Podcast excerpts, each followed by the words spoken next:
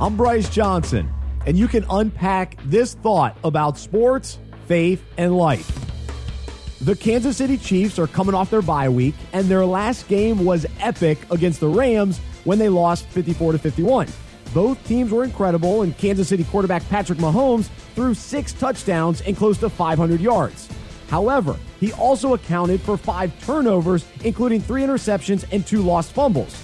As a young player, he's expected to make some mistakes, but head coach Andy Reid trusts he'll learn from them and be better the next time. Reid recently explained you don't hide it, you go back and evaluate it. How did those things happen? And then how do you fix them so they don't happen again? So we've done that. One thing about Pat is that he doesn't make the same mistake twice. That's not been his MO here. I'm not worried about that. I want him to keep firing, learn from your mistakes, but keep firing. This perspective is great, and I believe it translates easily into our own faith journeys because we all make mistakes, slip up, misread a situation, and often fail. Even though our intention isn't to turn the ball over, sometimes it happens. We don't want to continue in a pattern of sin, though, but rather recognize the issue. When we don't hide it, but instead use it to grow, we can keep firing toward a life of obedience.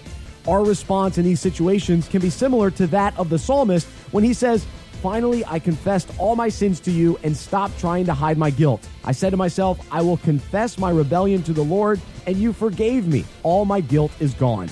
Today, as we live in grace and forgiveness because of Jesus, let's ask God to show us what we can learn from our mistakes and how we can keep firing as we improve and repent.